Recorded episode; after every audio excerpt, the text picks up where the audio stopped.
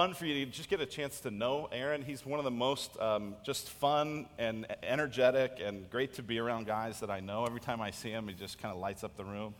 And so, Aaron, um, I'd love for you to maybe just tell us a little bit about yourself. You grew up one of six brothers? Six boys, yeah. One of six boys. My parents uh, were pastors uh, all of my life. I was a PK. They just recently actually moved to Kuwait, and they, well, not recently, this has been years, but eight years after they raised all their kids, they took some and moved to Kuwait. They've been missionaries over there in a church there. Um, so that's incredible. All of, all of my brothers, uh, my two older are, my, my one older brother pastors in Dallas, Texas, and then another one in Northern Cal, and then there's four of us out of the six that are uh, at the church in Alhambra Village. So, so the, the, son of a, uh, the sons of pastors actually stay in the church. Yes, and love the church. How does that so happen? that is uh, God's grace, you yeah. know. That's really And cool. my dad's been incredible, incredible. He was a dad, you know. So Yeah. he he pastored, but he was he was a dad. He loved his his kids, his wife. So. Um, And your mom's my just still mom's- recovering. She's incredible. she is. She's still recovering. And so you have a big family of your own. If you don't, you should you should look up Aaron on Instagram. He's a hoot to follow. You get to see all kinds of interesting things. So I pulled some of these pictures of his family um, from Instagram. Why don't you Oh, introduce great. us to your crew here? That's my wife in the top corner. That's Dana. Uh, she's incredible. And uh, she's had all five of these kids, and she uh, still looks that good. and uh, Kairos is my oldest, topless there, ironing his clothes. The picture, I think, when I posted that, I said, he is ironing his own clothes. This was a monumental day because now he is ironing his own clothes. That's Ezra. He's, he's uh, eight and. Or I'm sorry, nine, so it's 11, 9, and then Hadessa is down there in the, in the, the bottom corner, and she is our oldest daughter. And uh, then that's Selah eh, right there, and then Aria. Tell us about Selah, because I, I love the kind of her name and how it connects with who It's incredible. Her, all of them have different names that mean different things, but Selah's means, you know, stop, think, meditate, that kind of things. And so, you know, it's interesting how each one takes on the personality. So when she prays over the meal, it's cool because she goes, I want to pray. And so she'll, we'll all bow our heads and she'll just think her prayer and then say amen. So it's like, it's exactly what her name means. She'll just literally sit there. We'll all just know. You can sense the spirit moving in that prayer. So we all just stop and think, and then and then she says amen, and it's over. And then Aria just had a Minnie Mouse birthday. Aria like. had a Minnie Or Mouse Aria, sorry. birthday, birthday, and she uh, is the cutest little thing. But uh, she got all Minnie Mouse things, so she's she's. She's she happy. worships Minnie Mouse. We're, we're trying to work on that. So, Well, man, tell us about Life Connection Church. Tell us about this, this great family of, of believers that we're getting to connect with now. Life Connection Church is right in Alhambra um, in Phoenix, Arizona. And we went there specifically because of the, the diversity, but also the, the, just the need of the gospel there. There is So 27th Avenue and Indian School is kind of right 27th where you're Avenue. Indian School. It's right in the center. Alhambra actually means red one, which, if you look on the crime map, makes a ton of sense. Hmm. Uh, there's all red right there, and um, it is it is a very diverse neighborhood. It's working poor families, so there's a, a lot of single mom. Fatherlessness is huge there. Uh, just all that you could think of. But Grand Canyon University is growing like crazy. When we went there and planted, it was nothing but just this really small little school. And, um, and so we've just been able to see a reflection of that community. Uh, a very diverse group of people, a lot of working poor, and then even with the college population, it's just College educated, poor. college poor, educated poor. So now we're just we're, we're it's a very poor community, but you know by God's grace we've seen people being saved, discipled, and it's just been the coolest thing. Our family um, has given our lives to, to be down there. Um, I'm bivocational, so I get to work with Crisis Pregnancy Center, which you guys have been a huge blessing to them. And so just being down there with these people has shaped us, and we've just we love we love being there. Hmm.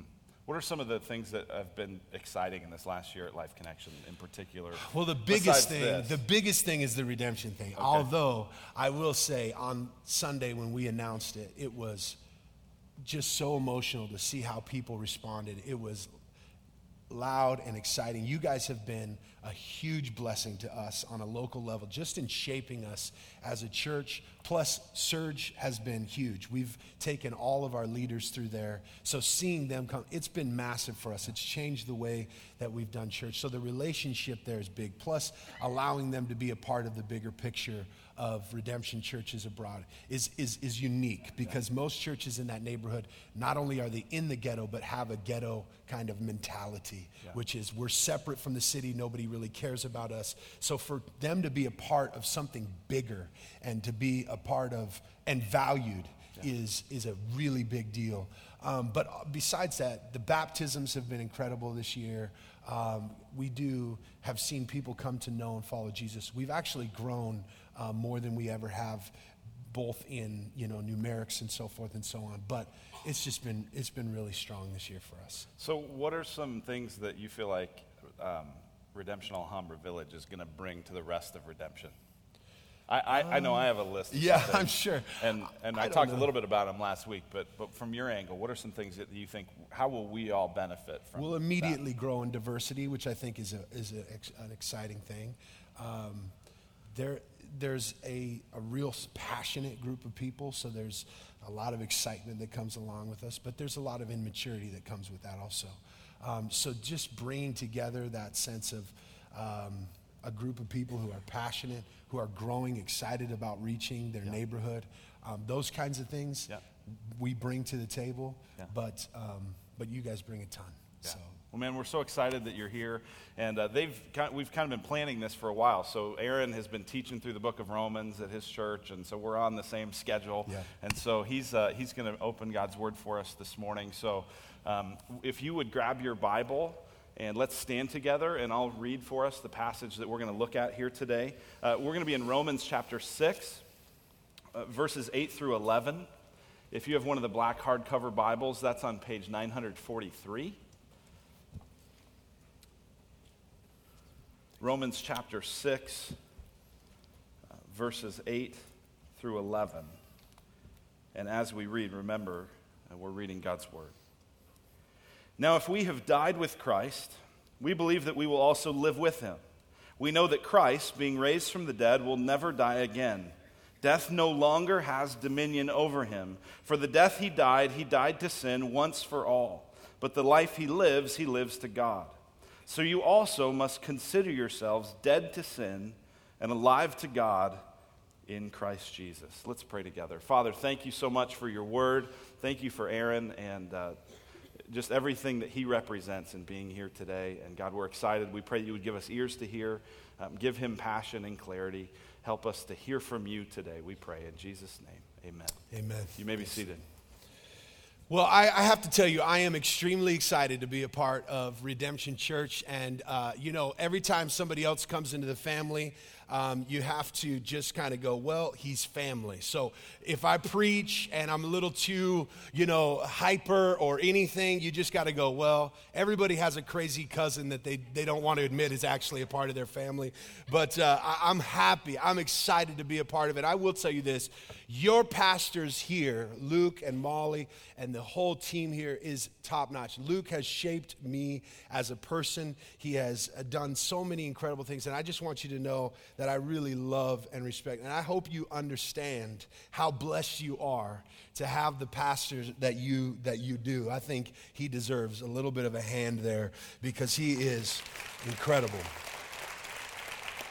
Um, what we're going to do just for a minute is kind of get an overview. And I know you guys have been preaching through this uh, uh up until this point. But in, in the first chapter, they kind of jumped into Romans by talking about the depth of sin. But, but I want to kind of set the stage for that. He didn't just jump into the depth of sin. Paul says in, in, in verse 16 of chapter 1 I'm not ashamed of the gospel of Jesus, for it is the power of God unto salvation for those who believe. The reason why he could talk about sin in the depth that he did for as long as he did and the, and the length that he did is because he believed that the power of the gospel was greater than the power of sin. And so he could dive into the depths of sin. And so we we spent a lot of time talking about rebellious sin, religious sin. We also dived into the depths of the gospel. We saw that kind of turn in verse 21 of chapter 3. We dove into the depths of the gospel. And then we spent time talking about the depths of faith. Those, those texts were so rich and so beautiful. I think it's important for us to know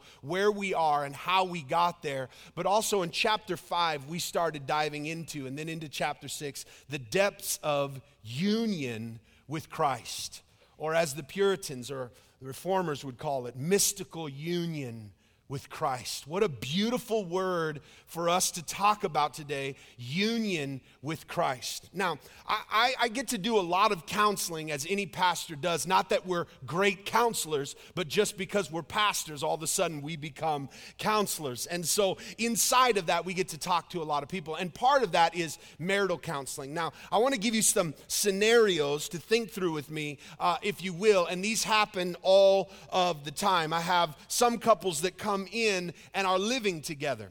And, and they live together because in their minds they use this whole line that they don't need legal papers in order to have love for one another. Matter of fact, you hear some slick guy going, Girl, mm, we don't need to put a label on it, girl. Mm, look into my eyes, girl. You know how much I love you, girl. We don't need to put a label on it. We don't need no paper to tell us how much we love each other. And in those moments, it sounds so romantic and beautiful, but the reality is just sitting there going, Girl, do you hear what he's saying to you? He's saying he doesn't want to legally be in a relationship with you. He loves you, but he doesn't want you to be his legally. He doesn't want to take response. And girl, you're fooled by that? Don't look into his eyes, girl. Don't look into his eyes. The other thing is you have couples that come in, and although they are married or getting married, they feel like nothing will change once they get married. I want to get married, but I, I don't want to lose relationship with my boys. I don't want to change the way my relationship, or this one comes around, I, I don't want to change my last name. I don't want my identity to change. I don't want nothing to change. I want to get married. I, I want to live with her. I want to, I want to have the relationship, but I, I don't want nothing to change. Everything's going to stay the same. I mean, we're going to keep the same, the same thing. We're going to keep the last names. We're going to have everything the same. And you look at that and you're going, you don't understand union.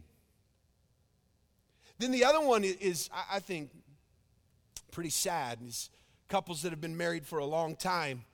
Uh, not that that's sad, but, but their, their attitudes. Sorry. Uh, they've been married a long time, and, and this, is, this is that couple. Whenever somebody announces that they're going to get married, they feel the weight of responsibility to say, Have you thought through this? I've been in this prison for a long time. Please, think about it.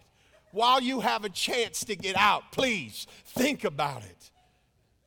And the only answer for what makes your marriage lasts so long is the dude going, Well, I've just learned to listen to her for all these time. That's, that's hot. Thanks for that. Uh, or, well, I married her. Look at the paper. Look at the license, right? And the girl's saying, Look, the wife's saying, Look, we've been married for a long time, but do you love me? And all he can say is, I married you, didn't I? I told you I loved you. That hasn't changed. I don't need to say it again. I told you. And the reality of all of these things is when you start to isolate union with, with, with somebody, when you start to take bits and pieces of what union is, you, you start to lose the picture of what marriage actually is because Ephesians chapter 5 shows us that, that marriage is not just this kind of relationship where husbands love your wives. It says there's this, there's this mystery and it's profound and it's actually about Christ and the church.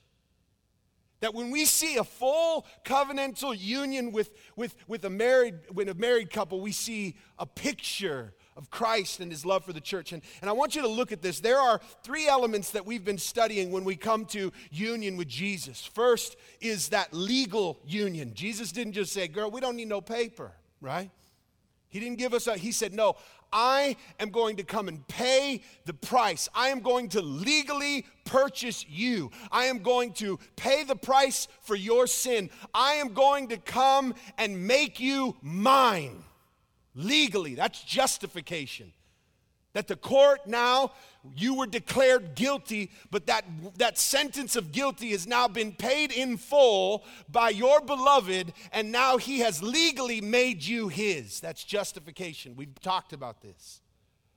And then spiritual union. This is where an identity is changed. It's not just we come into it and we don't want nothing to change. When we come into union, it changes who we are. And that is where this word righteous comes in. We now, because of our relationship, because of our union with Christ, we become new creations. We become righteous. So there's spiritual union. And then there are the results of that union, and that is the continual outpouring of His love by His Spirit. It's this ongoing living in this union that changes the way we live, and our life now is in this rhythm that is empowered by and, and, and, and, and influenced by this union we have with Christ. This union we have with Christ is extremely important and central to all that we're talking about. John Murray says this union with Christ is the central truth in the whole doctrine of salvation. Union with Christ is the central truth in this whole doctrine of salvation. As a matter of fact, when we're studying through this, in Pauline kind of letters that are written, 216 times this word in Christ comes up.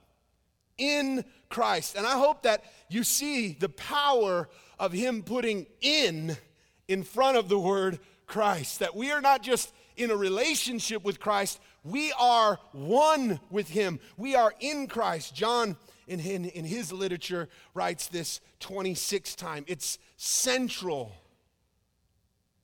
to our understanding of salvation. But the, the problem with this is, although union with Christ is central, we have kind of a American theology, if you will. Now, I'm not going to spend a lot of time on this, but this American theology is more deistic than it is Christian.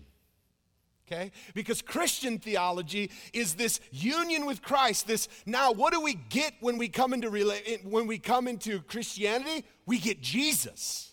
That's what we get.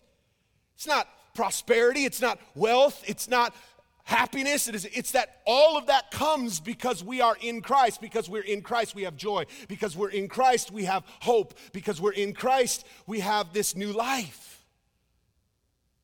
But there's this deistic understanding, or, or some, uh, some writer called it moralistic therapeutic deism, which is this God exists as the creator and he orders the world so he is out there, he's the creator. God wants people to be good, nice, and fair to each other. And this is the things that are taught in the Bible. So it's moralism. And that the central goal of this life is that you be happy and you feel good about yourself.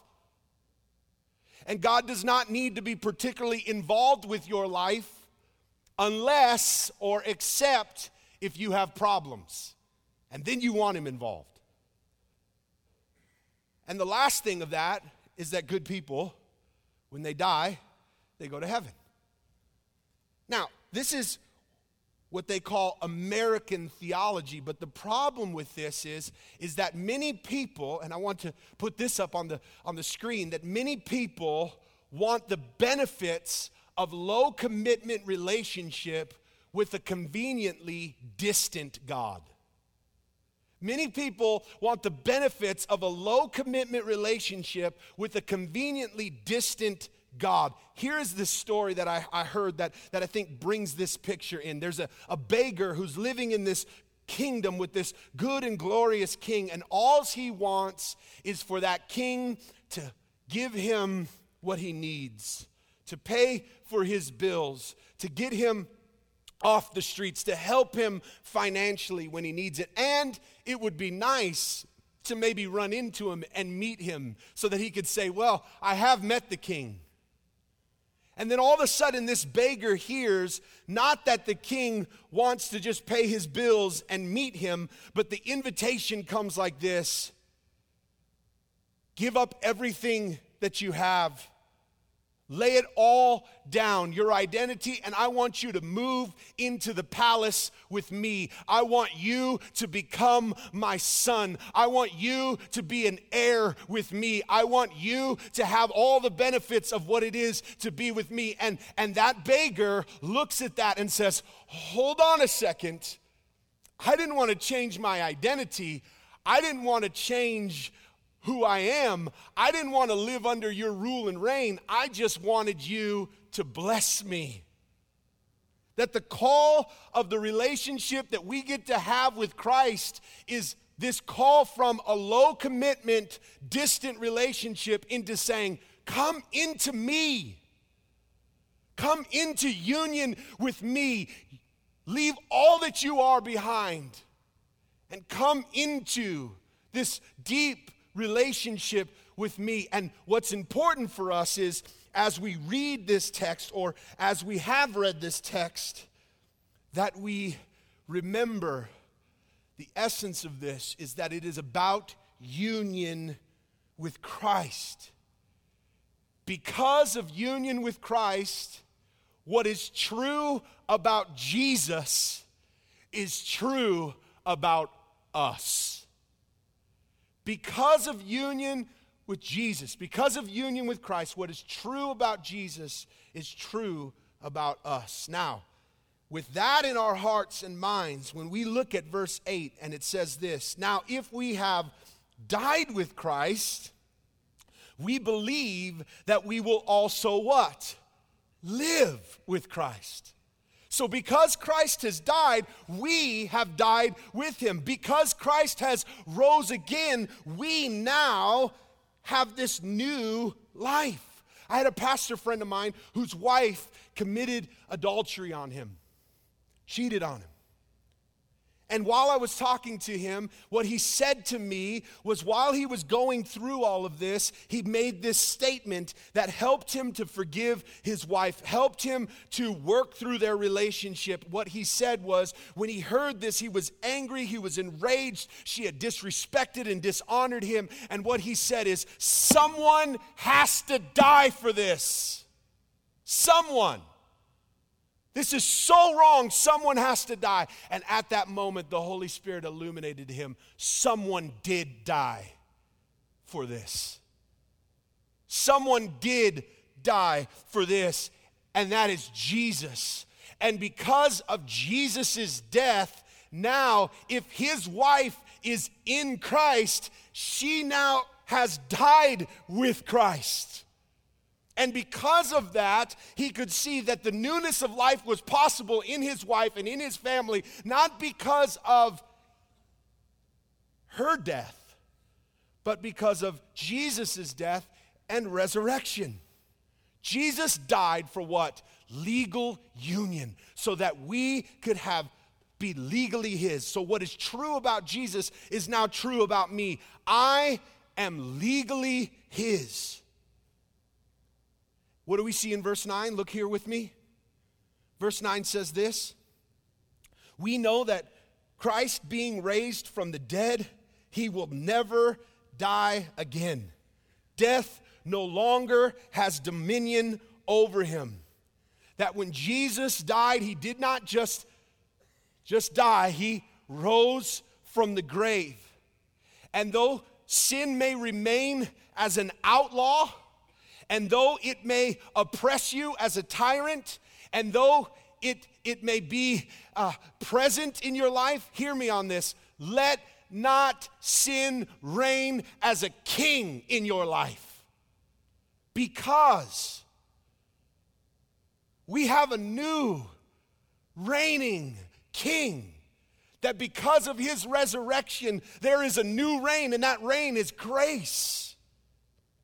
And what we have now, because it is true about Jesus, that what he did is he finished the work. We see that in verse 10. He finished the work. For the death he died, he died to sin once for all. But the life he lives, he lives to God. Hear me on this, church.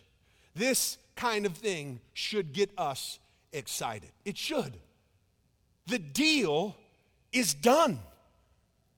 We're not trying to negotiate a deal with God. Jesus has accomplished the work because of his death sin is severed, and we now are legally God's because of the work of Jesus and because of his resurrection. We now have spiritual union. We are righteous. Our identity has changed. And not only has our identity changed, we are in an ongoing relationship with God by his Spirit where he is continually pouring out his love upon us. This is a full and complete relationship that we have because, listen, the deal is done. And many of us are still trying to negotiate the deal when it's done. God, I'll do this for you.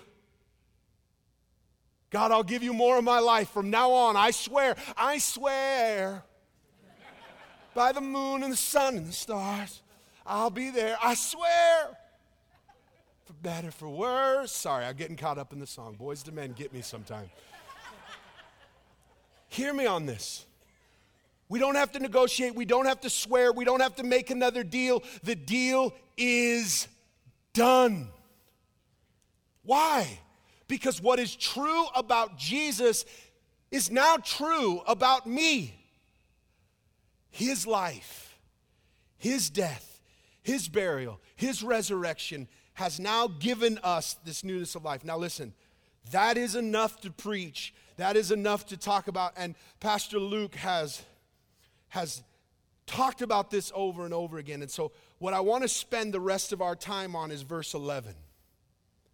I wanted to go through these things because I'm going to give you a little bit of a quiz. You, you look extremely smart, and so I know you'll get this. One question.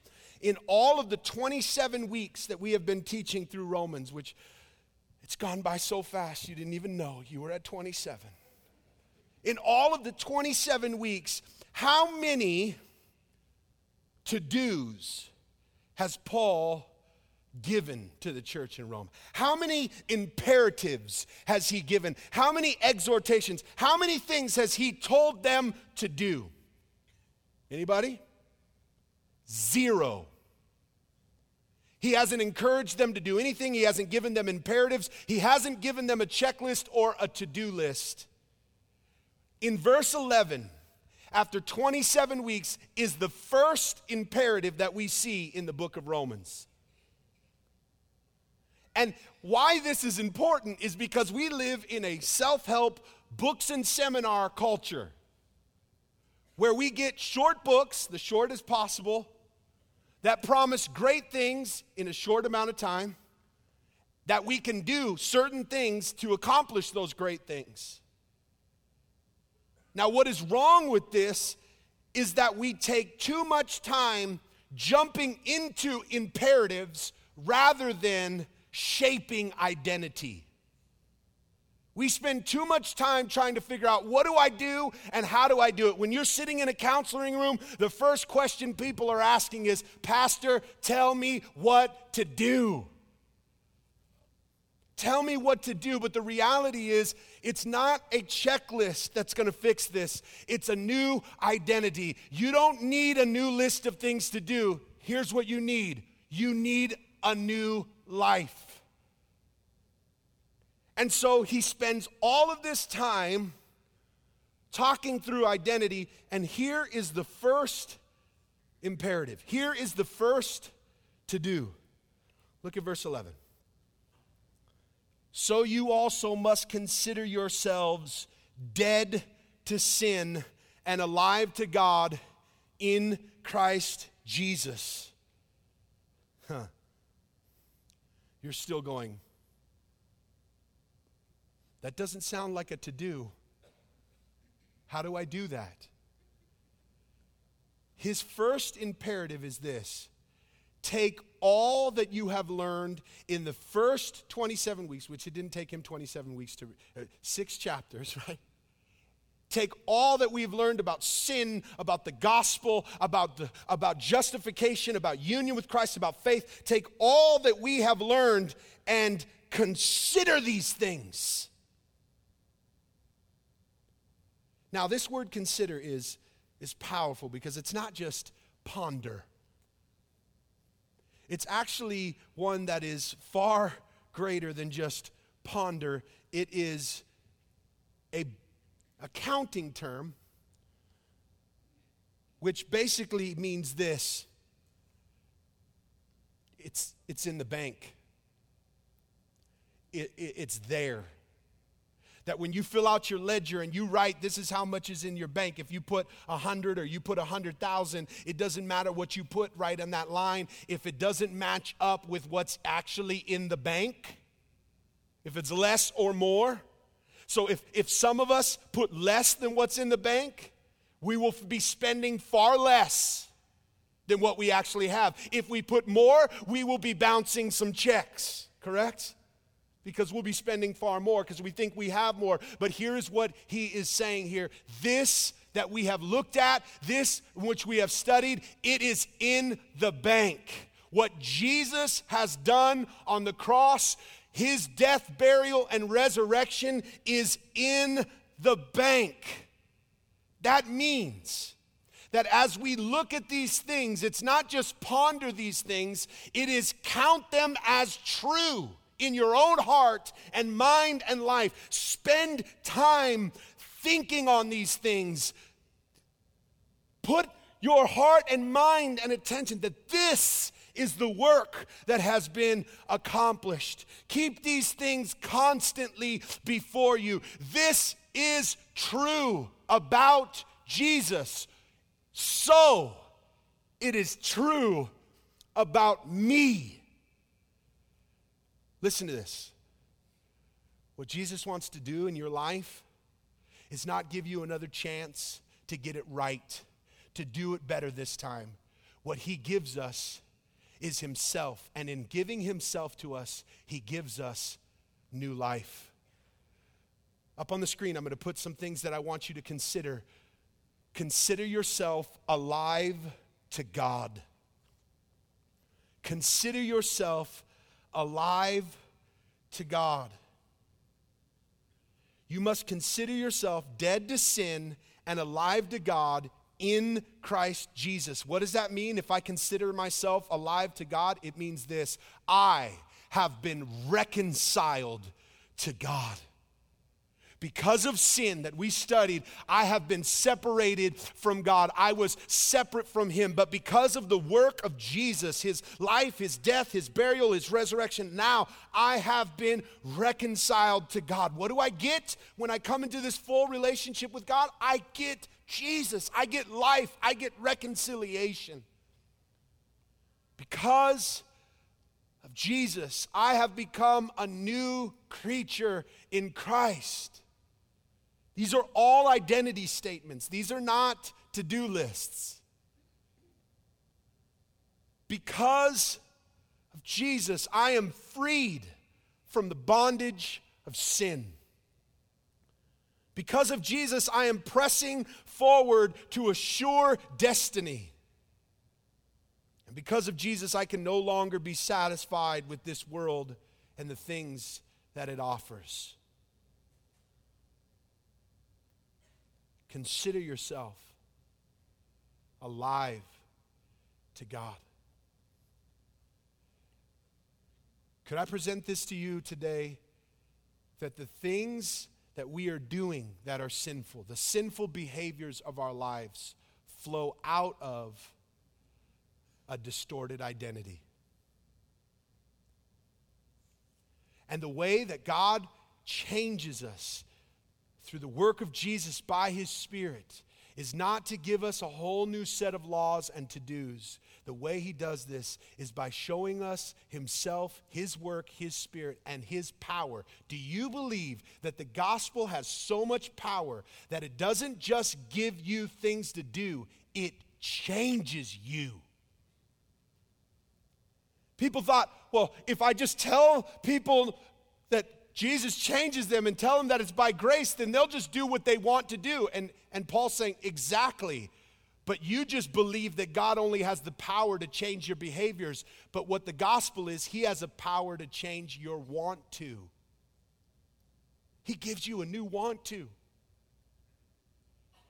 And what He's saying here is that the first imperative is Consider these things. Count them as, as, as, as true. Set your heart and mind upon these. I'm going to end with this. I was sitting with a, a man who's a dear friend of mine, part of our congregation, who I got to see come to life in Christ. When he first came to the church, he was completely, completely, completely anti anything to do. Matter of fact, we sat at a coffee table and he looked at me and he said, Pastor, I'm only coming because of my wife. I think this whole thing is bleep, bleep, right? Spare you the details. I said, Well, you know what? I believe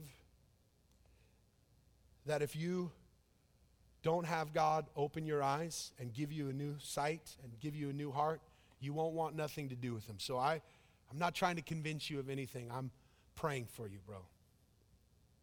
Years later, he gave his life to Jesus, surrendered his heart. Jesus captured his heart, and he's been changed. But hear this that change has been a shifting in identity. And about a couple years ago, this is him and his wife hit a rough patch. A lot of things took place in his life. He became once again a picture of this abusive husband that he was before he met Christ. His wife moved out. We've We've been helping them and we've been praying that God would bring restoration. And the other day, they've been apart for a year and a half now. Both of them still attending the church. Both of them, we're walking them through all that we can do. We're praying them through this. We're asking God to work in their hearts. We're seeing God change. And he was sitting there saying, Pastor, tell me what I need to do. I want her to move back in. I want to see her. And I said, Look at me.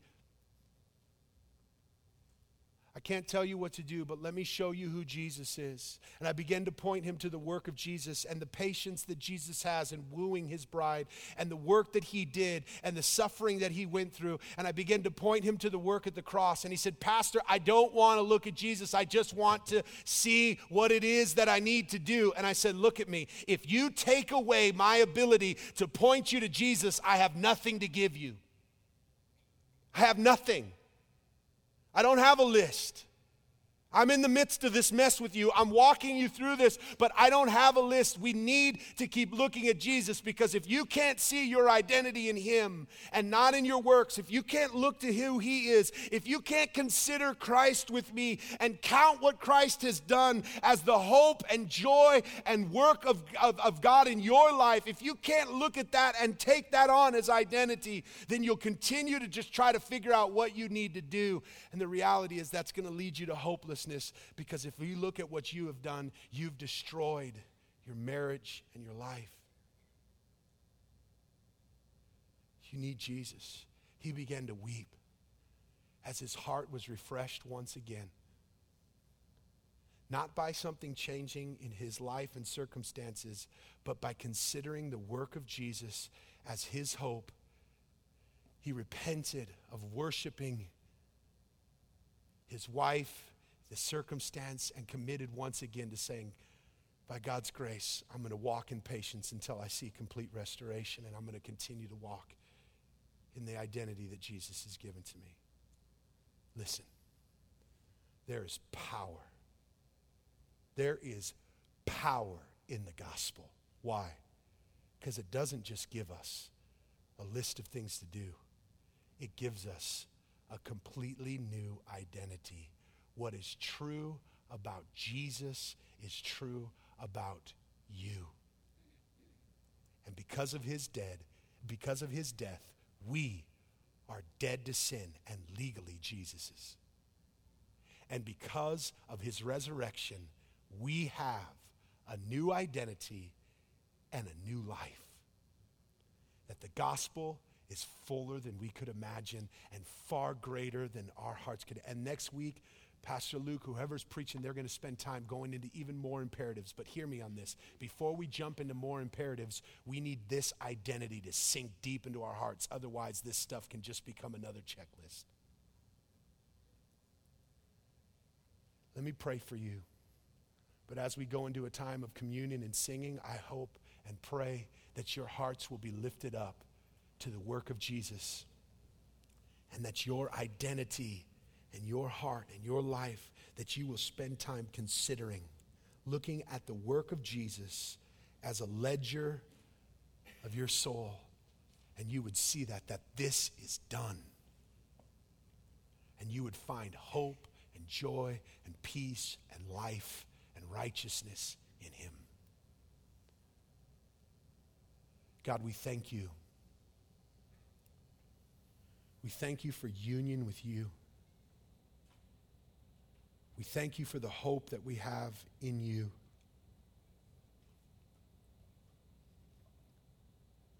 God, for my sin, someone had to die. I had to die. But I couldn't even pay the price for my own sin. But because you sent your son, you died the death that I should have died, sin no longer reigns. Although it's a tyrant, although I feel the oppression of it, although I feel the weight of it, it no longer reigns as king in my life.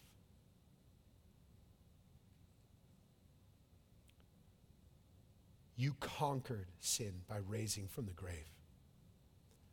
And now you reign as king, you Lord and king over all, and you reign with grace and mercy. And you have changed my heart and life, and that you have given me a new identity because I am in you. I pray that these things would be so considered, so deeply embedded into our hearts that we would learn to live in those truths. That we would understand that laborers do not work as hard as lovers. Lovers who have been so changed in their identity, they work so much harder. Why? Because they're doing it out of love and not just for reward, not just for a paycheck, but because they are in union with you. We love you, we worship you. We give you glory. Thank you for changing our identity. In Jesus' name. Thanks, buddy. Well, we're going to